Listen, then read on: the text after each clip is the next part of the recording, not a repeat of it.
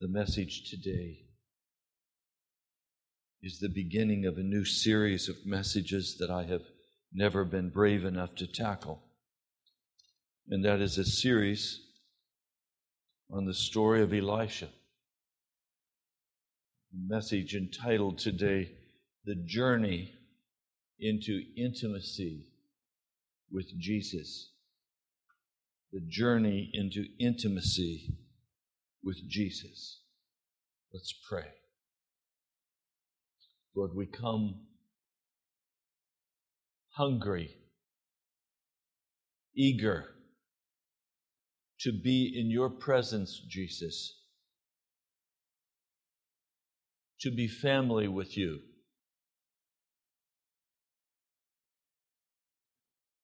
To be taught by you, to be disciplined by you to be made one with you. Lord, teach us how to be intimate with you, Jesus. And that will be enough for our hearts. To know and to be known by you, Jesus, is the cry of our hearts. I pray in your name, my Lord Jesus. Amen. Elijah appeared out of nowhere, but it was not out of nowhere. We know that a powerful man or woman of God does not come out of nowhere, they come out of the heart of God.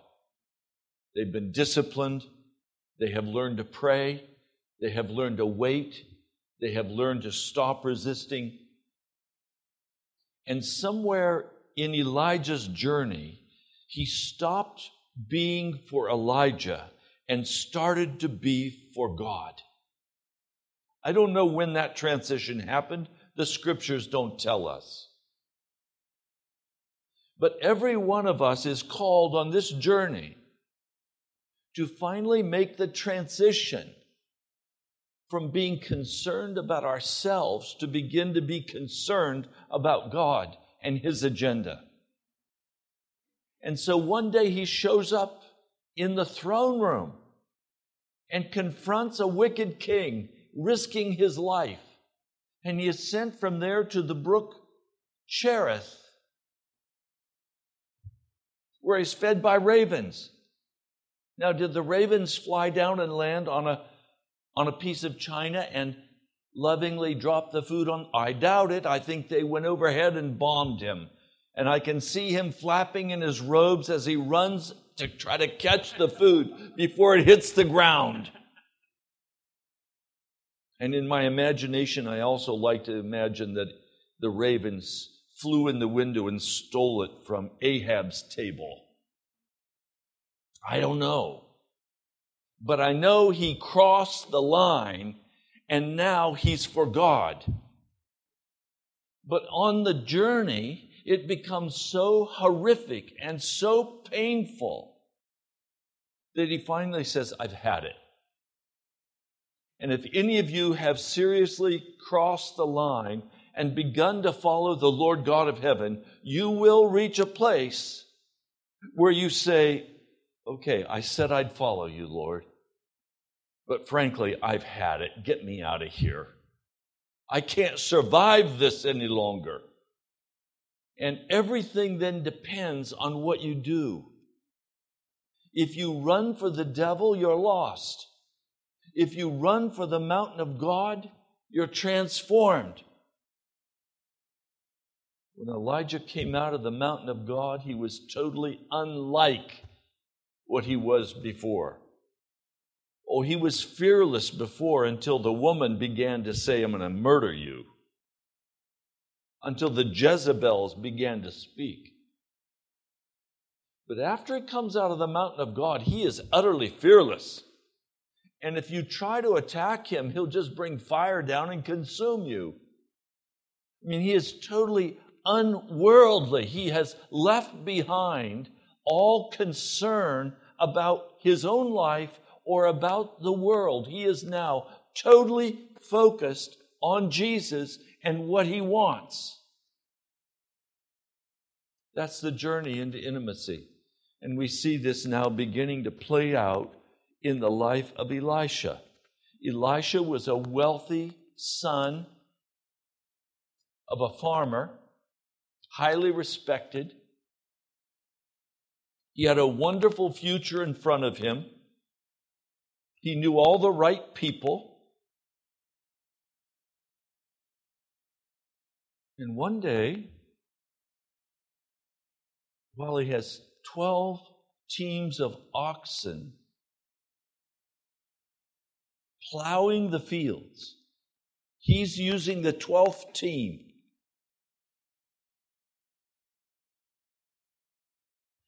Elijah shows up.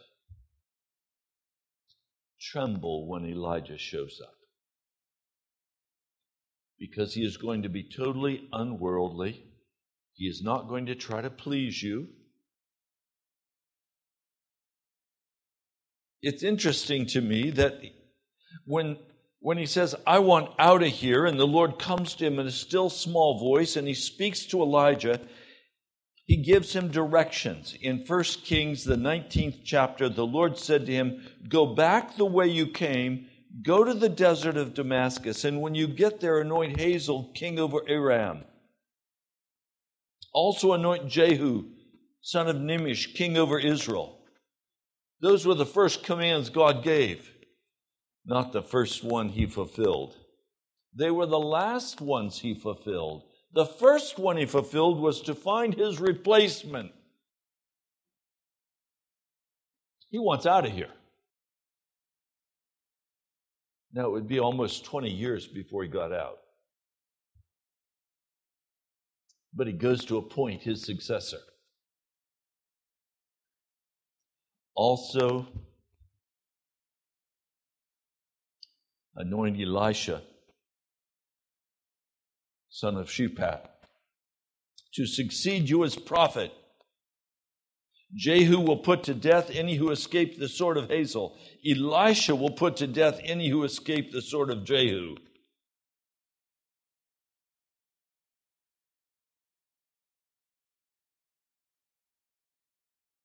Now, I want you to understand that Elisha is not going to be prepared to put anybody to death because he is still a people pleaser. We all start that way, whether it's pleasing ourselves or others. That's a part of the human heart. I want to be loved. I want to be respected. I want to be successful. I want people to look at me and say, There goes a person I like.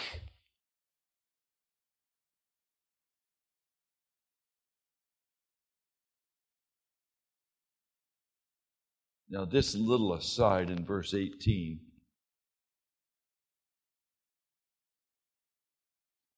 is a pretty severe warning.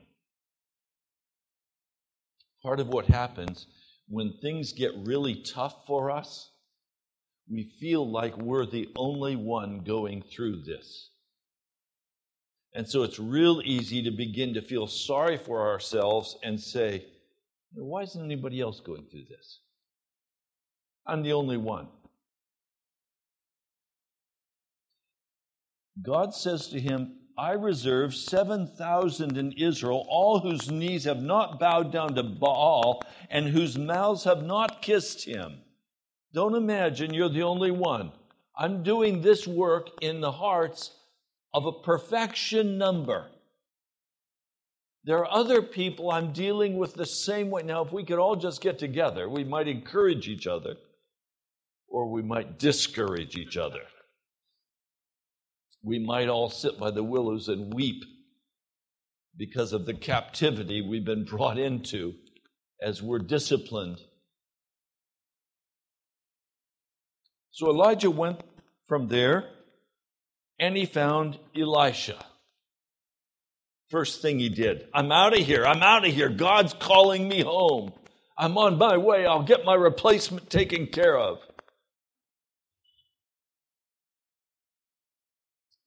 He was plowing with 12 yoke of oxen. He himself was driving the 12th pair. Elijah went up to him and said, Elisha, how are you, brother? I'm glad to see you. Everything going well with you? How's the farm going? Are you kidding me? All Elijah was concerned about was getting his replacement done so he could get out of there. All pleasantness had been taken out of Elisha's heart, Elijah's heart. he wanted the word of God. He wanted to leave this place. He wanted the way open for him to go to his advancement, his graduation ceremony. Don't be in a rush to graduate from the earth. Don't be in a rush to get out of here. You've got some work to do. I know some of you have said to yourself, okay, I've, I've done the time. Let's get these prison doors opened. I'm out of here. No, you're not. You've got a job to do. No, Elijah Elijah goes up to him as he's plowing. It doesn't even say he let him stop the oxen. He throws his cloak around him.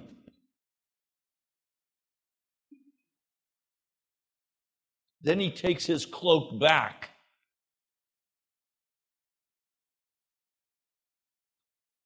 And he walks away. He doesn't say anything. He just throws his cloak over him, takes it back, and walks away. And in that culture, they knew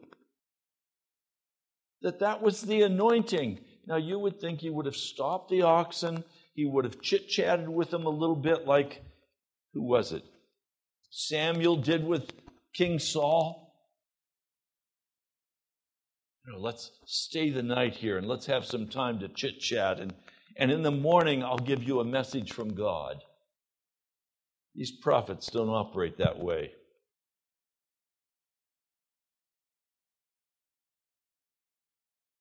Everything that you expect God to do to please your flesh, He is not going to do.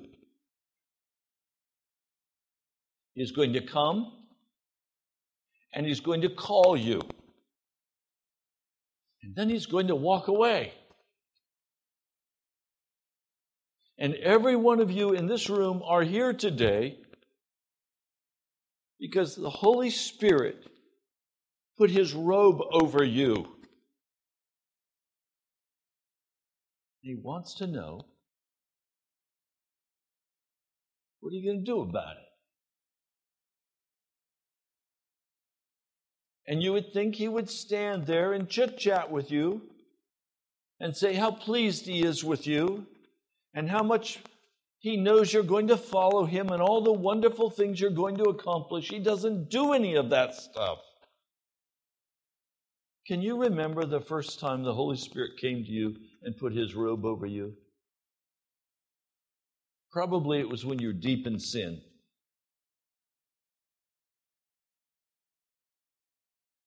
And you said, That's strange. What's this about? And then you forgot about it. Until you maybe got in trouble. And then you say, Lord, Lord, Lord, deliver me, deliver me. If you'll deliver me, I'll serve you. You were delivered and you didn't serve him. You walked away. And then he comes again. Then he comes again. And he comes again. And he comes again. And each time he watched to see what you would do.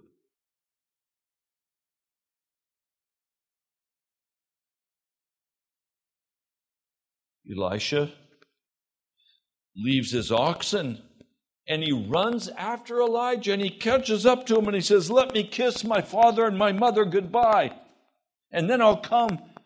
I'll come with you. And Elijah says, Go back. What have I done to you? Hey, I, am not the one in charge here. I was told to come and choose you as my successor. I didn't choose you, God chose you. Now I'm on my way to where God's going to send me. And if you don't want to follow, it's all right. Who are you to me? There's no sentimental tie between us. I mean, so many of us want to do everything based on our sentimentality, how we feel. You know, do I like Pastor Ray? Well, I'm not sure I do today. I hope you're not at the National Prayer Chapel because you have some stupid sense that you like me. I'm not here to be liked by you.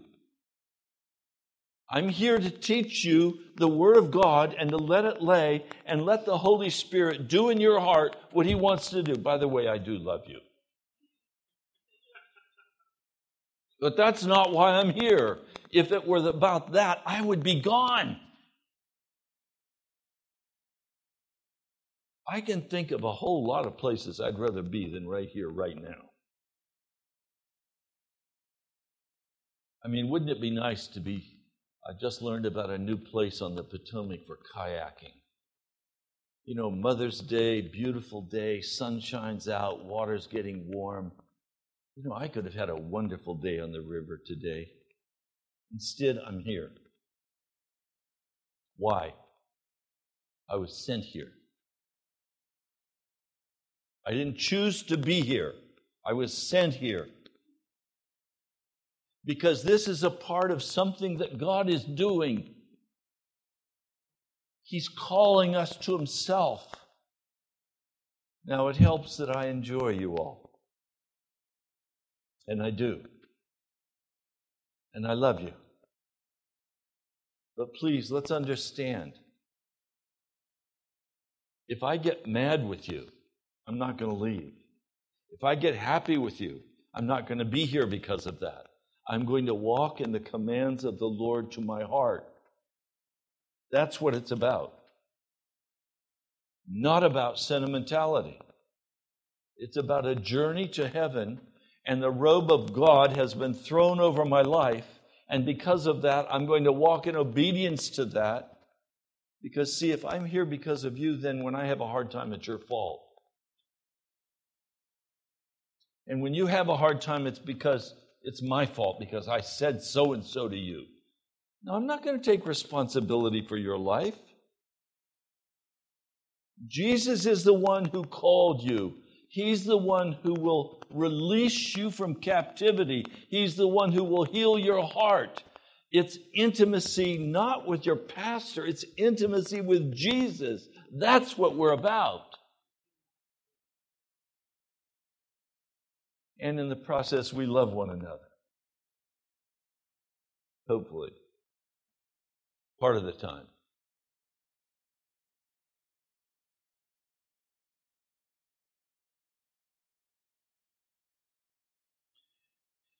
Elijah walks away. Let me kiss my father and my mother goodbye.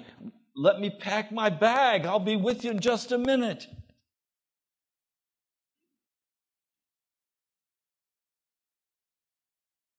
Elijah didn't wait. He kept walking. Because now, if he wants to go and be a servant of Elijah, he's going to have to spend time and energy searching for Elijah. If you want to serve Jesus Christ, you're going to have to spend time and energy searching after Jesus. No one is going to take you by the hand and lead you down the road and say, This is what you have to do if you're going to love Jesus. No, no. If you want Jesus, you go do what you have to do to get ready to follow him, and then you go search for him.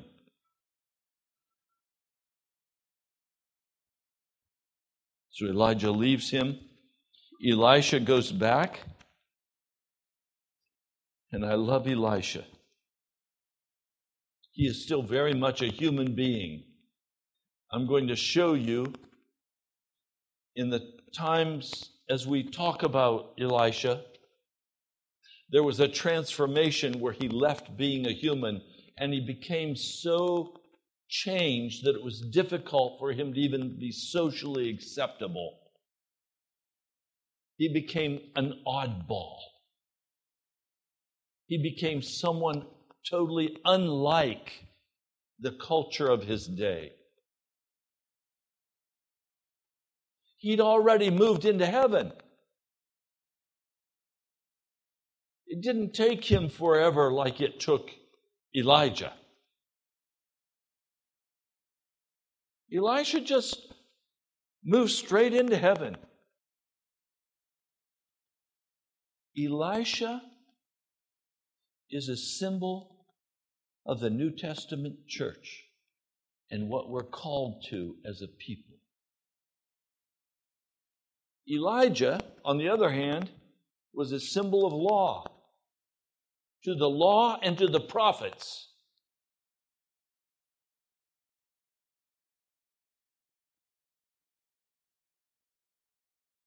Elijah did not die.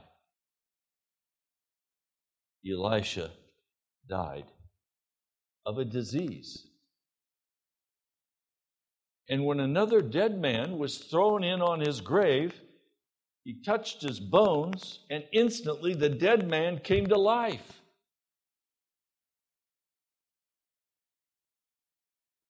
We'll talk about that later.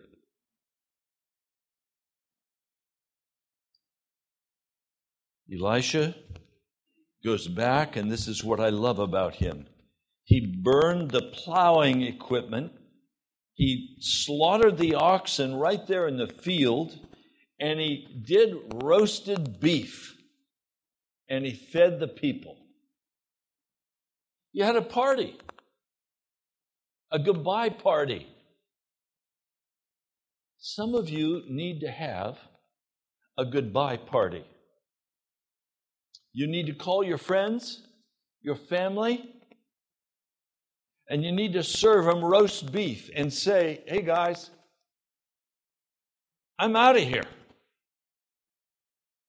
I'm going to follow the Lord God of heaven. I'm not going to be the normal, happy, pleasing man that I've been to this point.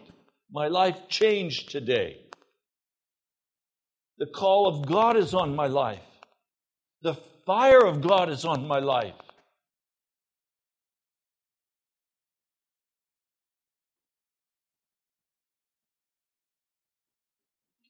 Then he set out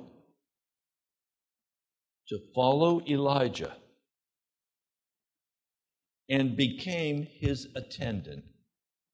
I want you to see that the day he set out to follow, he did not become the attendant. There was some time. One of the kings later would be asking, Isn't there a prophet somewhere that we can talk to?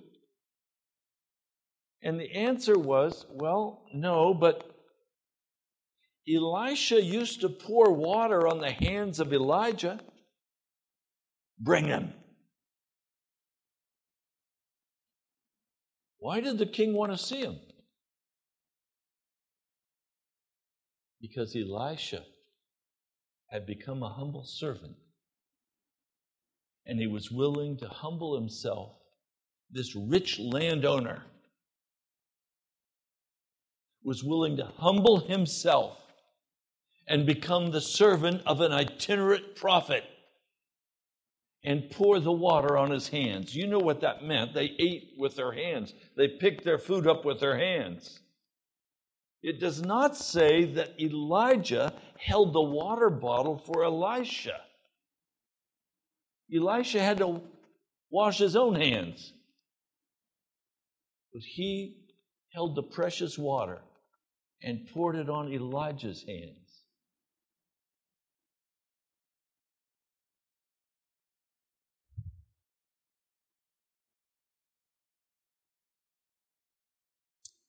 Go back, Elijah said. What have I done to you?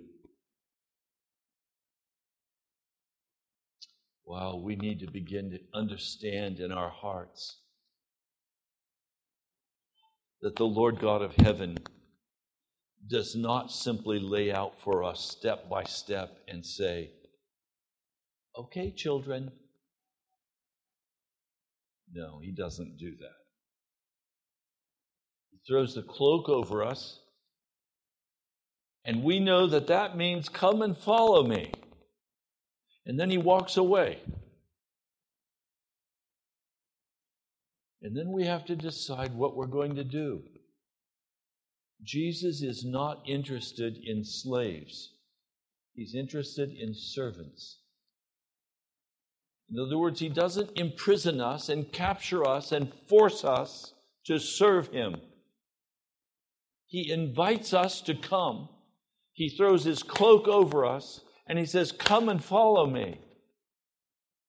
And some of you have been following halfway, half hearted for years.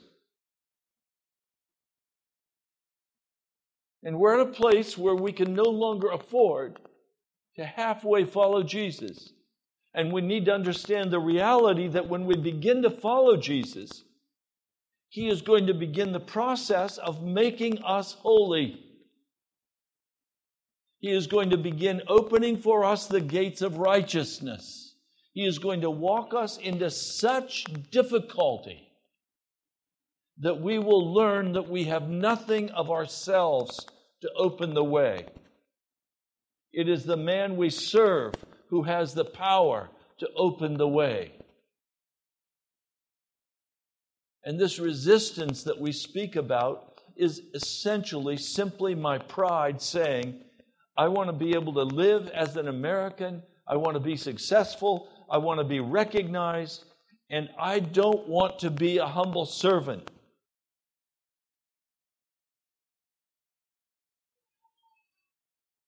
Jesus asks, Will you lay down your resistance and stop turning away from me and recognize that this is not a sentimental journey? That intimacy with Jesus Christ is never about a sentimental, I love you, Jesus. Jesus said, If you love me, keep my commandments. Do what I ask you to do.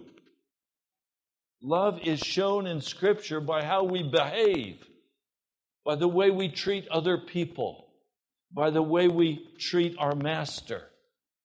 Will we observe what he tells us to observe, or will we in rebellion say, if I go that way, it's going to be too expensive, I can't afford it, I'm going to lose the loved one, I'm going to lose the relationship with somebody I care about, I'm going to lose my job. I'm going to lose. I'm going to lose. I'm going to lose. The devil comes and says, if you follow Jesus, you die. Well, he's right and he's wrong. If you follow Jesus, you will die. But there's always a resurrection with Jesus. But if you follow the devil, there is a death and there is no resurrection. And believe me, the devil has come and thrown his cloak over your heart and said, You belong to me. And you're going to walk in lust and anger and bitterness. You're going to walk with pain and anguish in your heart. It's the human condition. You can't escape it. Jesus comes and he says, Follow me. What do you say to Peter? It's none of your business what happens with John. Follow me. Well, I want to know what's going to happen to Ed. I want to know what's going to happen to David. I want to know what's going to happen to this one. The Lord says, none of your business. Follow me, feed my sheep. And Am I sounding hard to you all?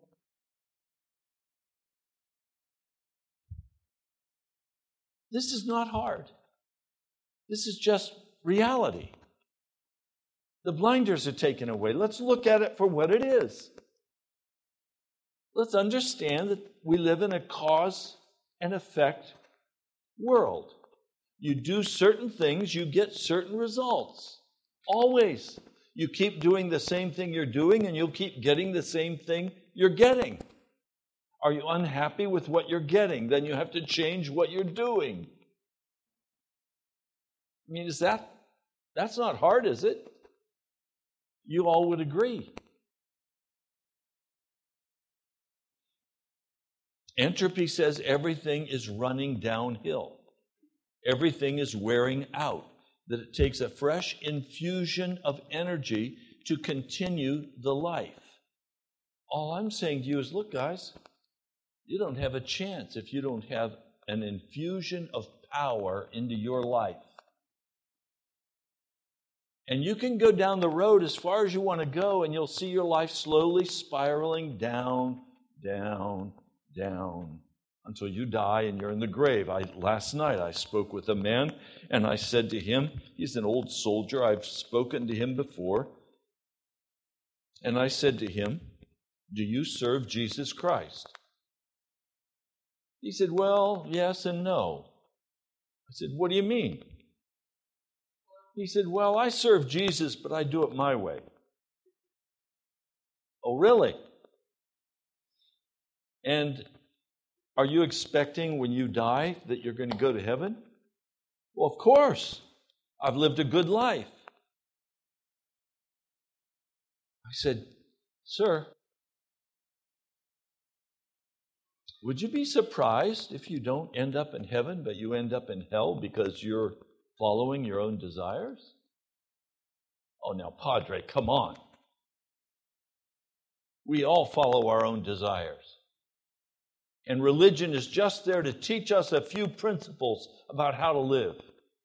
And so I choose the ones I want. Oh no. This is very personal for Jesus. This is very personal for Jesus. This is about a relationship with another person, not a computer, not a machine, and so, what are we going to do in building that relationship with this person called Jesus? I want you to go with me to a scripture. And please, I'm going to use the Lavender New Testament. It's so powerful. Hebrews, the second chapter.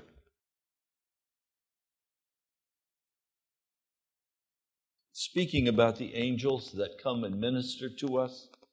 The word angel is sometimes difficult to understand in the New Testament because it simply means messenger.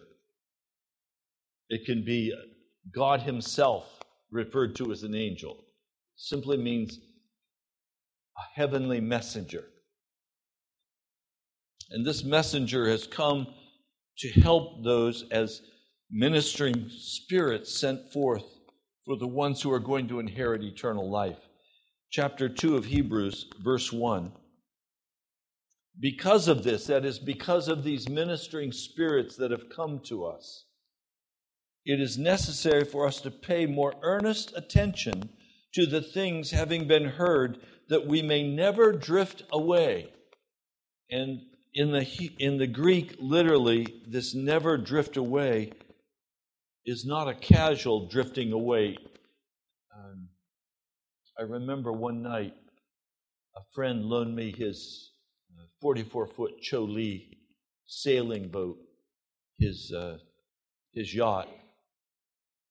And I had a group of people with me, a group of church members, and we were out on the bay, and we decided to spend the night on the water. And so I pulled up into a creek and put the anchor in. And somebody said to me, What if the anchor doesn't hold? And my answer was, Well, then we're in trouble. Because the tide was going to come in and go out while that anchor was set. So he kind of troubled me a little bit, so I put out a second anchor because it was just mud on the bottom. I put a plow anchor out, and then I put another plow anchor out because I didn't want to be moved during the night by the tide as it washed in and out. That night we all slept like babies gently moving in the water. There's nothing like sleeping on a sailboat listening to the rigging on the mast. Got up in the morning and we were exactly where we were the night before. And I let out a great sigh of relief, and I have to tell you, I got up several times during the night to check to make sure we were not drifting out into the bay where we could be hit by another ship. What this passage is saying is that there are going to be currents that are going to carry you if you're not very careful.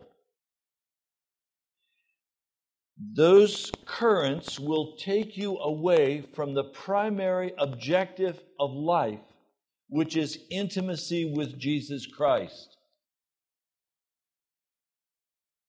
So the finances are going to crash. Are you still going to seek Jesus first? You get sick. Are you still going to seek Jesus first? Somebody gets angry with you. Are you going to engage in a battle with them? Or are you going to keep your eyes on Jesus? The devil's going to send every current possible to cause you to lose sight of Jesus. And you remember what happened to Peter when he was out walking on the water. The storm was blowing. He took his eyes off Jesus and became afraid. That is, he lacked belief. And because of his lack of belief, he started to sink. And he had to cry out to Jesus, Save me, Jesus. And it says Jesus reached out his hand and brought him back to walk the rest of the way to the boat on the water this time with Jesus holding him. Sometimes the only way we can walk on the water is with Jesus hanging on very tight to us.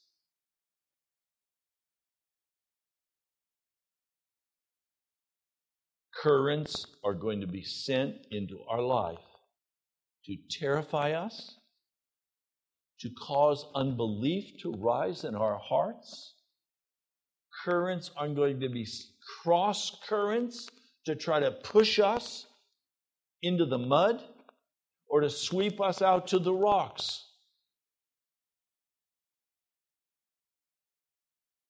Recognizing that the Holy Spirit has thrown his cloak over you. You now are going to have to make decisions about what will influence your life.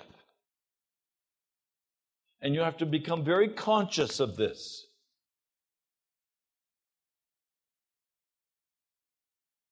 For if the word, having been spoken by angels, became certain, and every transgression and disobedience received a just punishment, how will we escape having neglected so great a salvation, which at first, having received, that to be spoken by the Lord and was confirmed to us by the ones having heard, being joined by God, bearing witness both with signs and wonders and various miracles, and the Holy Spirit distributing gifts according to his will. All of us in this room have experienced the giftings of the Holy Spirit, where he has come to us, he has called us, he has spoken to us and the giftings of those spirit will only grow in power. It's interesting, I'm reading the original documents from the newsletters from Azusa Street in the early 1900s, 1906 to 1908. I have the entire newsletter production for those years. And as I've been reading through them, they repeat over and over that those who have walked the longest faithfully before the Lord, it seems that the anointing only grows in their lives and they become more powerful in healing. They become more powerful in prophesying. And as you think about it, that would be natural because they are being drawn more and more fully into the heart of Jesus. The intimacy with Jesus is but growing. Most of us, much to my sadness, have spent many years, and yet we're still like little kids without power. That power only comes by going through the testing and the trying and being matured by enduring and not turning away and not going into sin, but walking in the love of Jesus, in the purity of Jesus. Verse 5 For not to angels did he subject the coming habitable world concerning which we speak. Now one testified, we know, saying, What is man that you are mindful of him, or son of man that you visit him? You made him only a little lower than the angels. I need to stop there. The Septuagint, which is a very poor translation, but was accepted by Jesus, translates this angels. But the Hebrew word here is Elohim. It is God. So it should be translated, You made him only a little lower than God.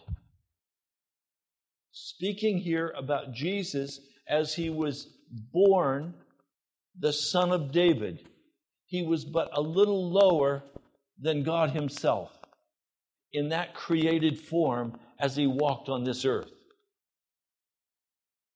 You crowned him with glory and honor and appointed him over the works of your hands. You subjected all things under his feet. For in that he subjected all things to him, he left nothing that is not subjected to him. But now we do not yet see all things having subjected to him. We don't see everything subject to Jesus. We see the devil like a roaring lion, seeking whom he may devour. But we see Jesus having been made only a little lower than the angels. That again is Elohim, not angels, it's God. Because of the suffering of the death, having been crowned with glory and honor, so that by the grace of God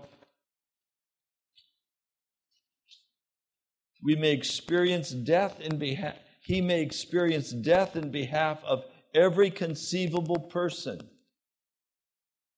Now it was fitting for him, through whom we are all, whom, whom are all things, and by whom are all things, having led many sons to glory, to make the author of their salvation perfect through suffering. So Jesus, perfect through suffering, the word in the Greek is fully mature. He was never with sin, so he's speaking here about maturity. Now, both the one making holy and the ones being made holy are all of one, for which cause he is not ashamed to call them brethren. I really struggled with this this week. So I said, Lord, in the NIV, it does not express it as a process. In the Greek, it's expressed as a process. And I said to one of, one of you all, and you were very helpful to me, you said, Pastor, be very careful how you talk about that. If you say you're not sanctified entirely yet, then that means you're not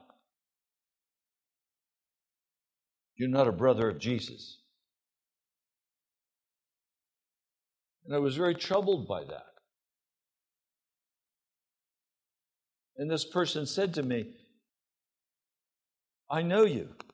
It's not that you've done something wrong that is blocking you. They were right.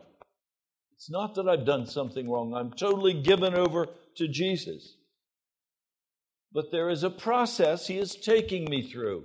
And lavender expresses that in a, out of the, the wording of the Greek and the tenses of the Greek. It's expressed as a process. I want to read this for you. Notice the process. Let's begin with verse 11. Now, both the one making holy and the ones being made holy are all of one. For which cause he is not ashamed to call them brethren. In other words, if we are committed to the process of being made holy, Jesus is our brother. And you can claim him as your brother. Now, I don't know if that comforts your heart. It does my heart. Because I'm so mechanistic. Do you know what I mean? I'm, I'm mechanical. My whole cultural orientation is mechanical. I'm going to go out after the service. I'm going to get in an automobile. I'm going to turn a key on, and there's going to be combustion. And that combustion is going to move my car. I'm going to create fire. I'm going to create an explosion in my car. I've really come to the conclusion that combustion is more of darkness than of light. That mechanical things are more of darkness than of light. I don't think the Lord would invent something that you would have to have an explosion in in order to have it work. He's organic in the way he works. Electrical power is organic in the way it flows. Magnetism is organic in the way it functions. The earth is a giant motor, but the earth is not held in space by oil creating combustion.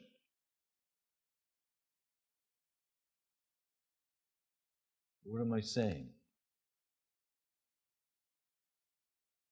That God has us in a process of being made holy, and the devil comes and tries to create explosions and tries to destroy. And if any of you have tried at all to follow Jesus, you will suddenly have an explosion in your life where everything is seemingly being destroyed. That's not of God. That's not how He functions. He functions organically, not mechanistically, not mechanically. And the way God has worked in my heart has been in that still small voice as I come after Him as I listen to him, as I heed those tender words of mercy saying, No, don't do that, Ray. Go this way. Do that. I mean, I can only remember two or three times in my life when God has yelled at me. And believe me, I deserved being yelled at because I was going down a road that would have caused destruction. And He stopped me in my tracks and said, Don't go there. I'm grateful. But his normal way of operating with me and with us is that tender, gentle voice that says, Do not fear.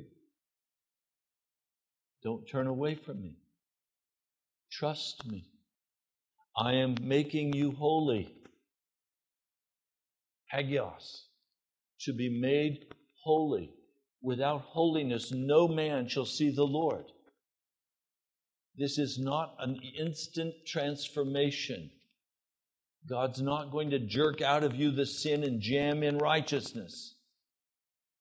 He's going to gently call you, He's going to gently rebuke you, He's going to call after you. He loves us. And we're all at different places in this journey into intimacy with Jesus. And it's not for me to judge where you are in the journey.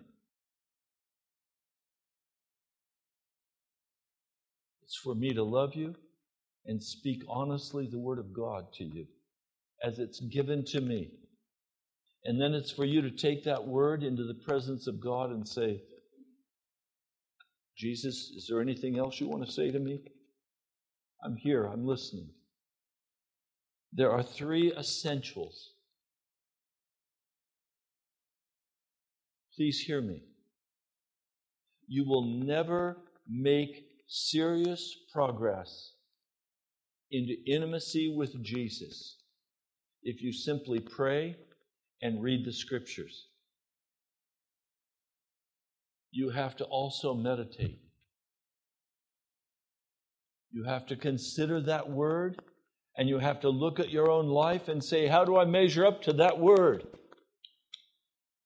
One of the things that moves me forward more than anything else is when I get up early in the morning and I read the Word and I begin to say, Jesus, what's that have to do with my day?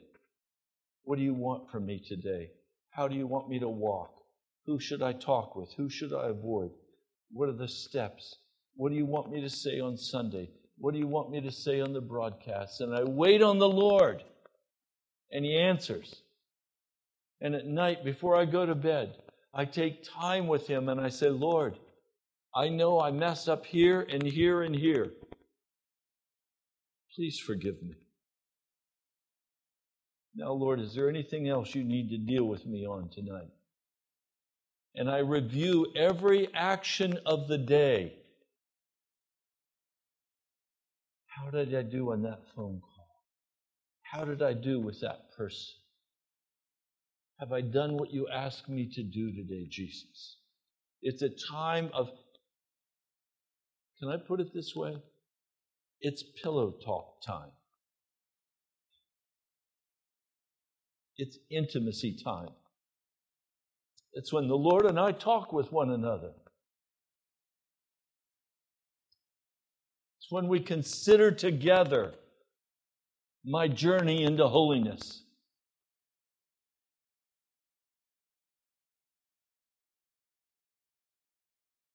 Now, there are other church disciplines that are vital fasting one day a week. The giving of alms. If you have shut up your heart and you've stopped giving because you think you've either given enough or, or you don't have enough to give, you are violating one of the basic principles um, if you had breakfast today or you ate yesterday, you have some resources. You need to be giving. Even a small portion of that is a sign to the Lord that says, I'm participating with you, Lord, in this work of giving to you. It doesn't have to be a tithe of a tenth. Some of you don't have a tenth to give. But you have to be giving. You have to be fasting. There are just certain fundamentals that if you're not doing, you are blocking God from speaking to you. But the most essential of those prayer, reading of the scriptures, and meditating. And the prayer and the meditating should be going on all day long. It's remaining in the presence of Jesus.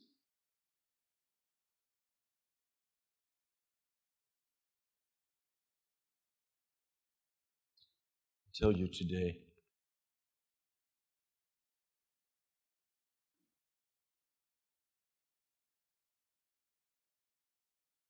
I want to partake in the heavenly calling.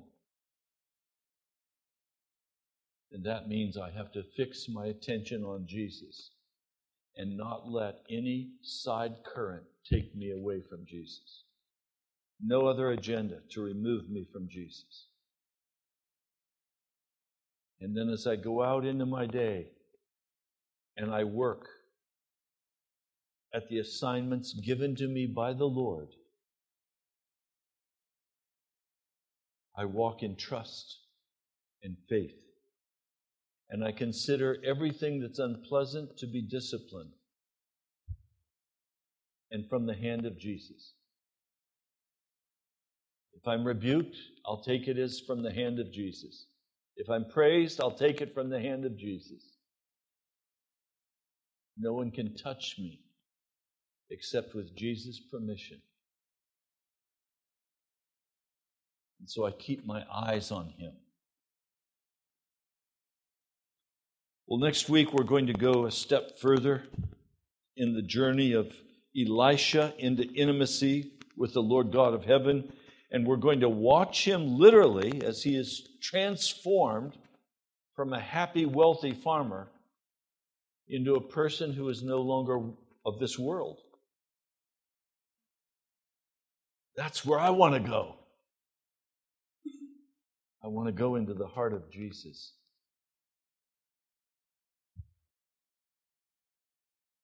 Mighty King.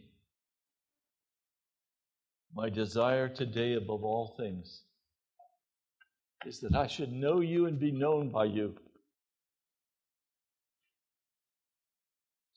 Lord, I surrender all into your hand. I keep nothing back from you. I give you all of my fears, all of my hopes, all of my dreams,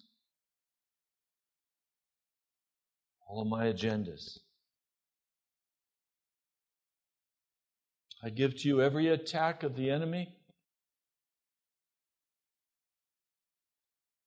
I give to you every bitter dart that comes my way. Lord, I am not going to turn away. I'm going to trust you. For you have thrown your cloak over us. Lord, thank you. I pray in your holy name. Amen. I pray this week you will follow Jesus.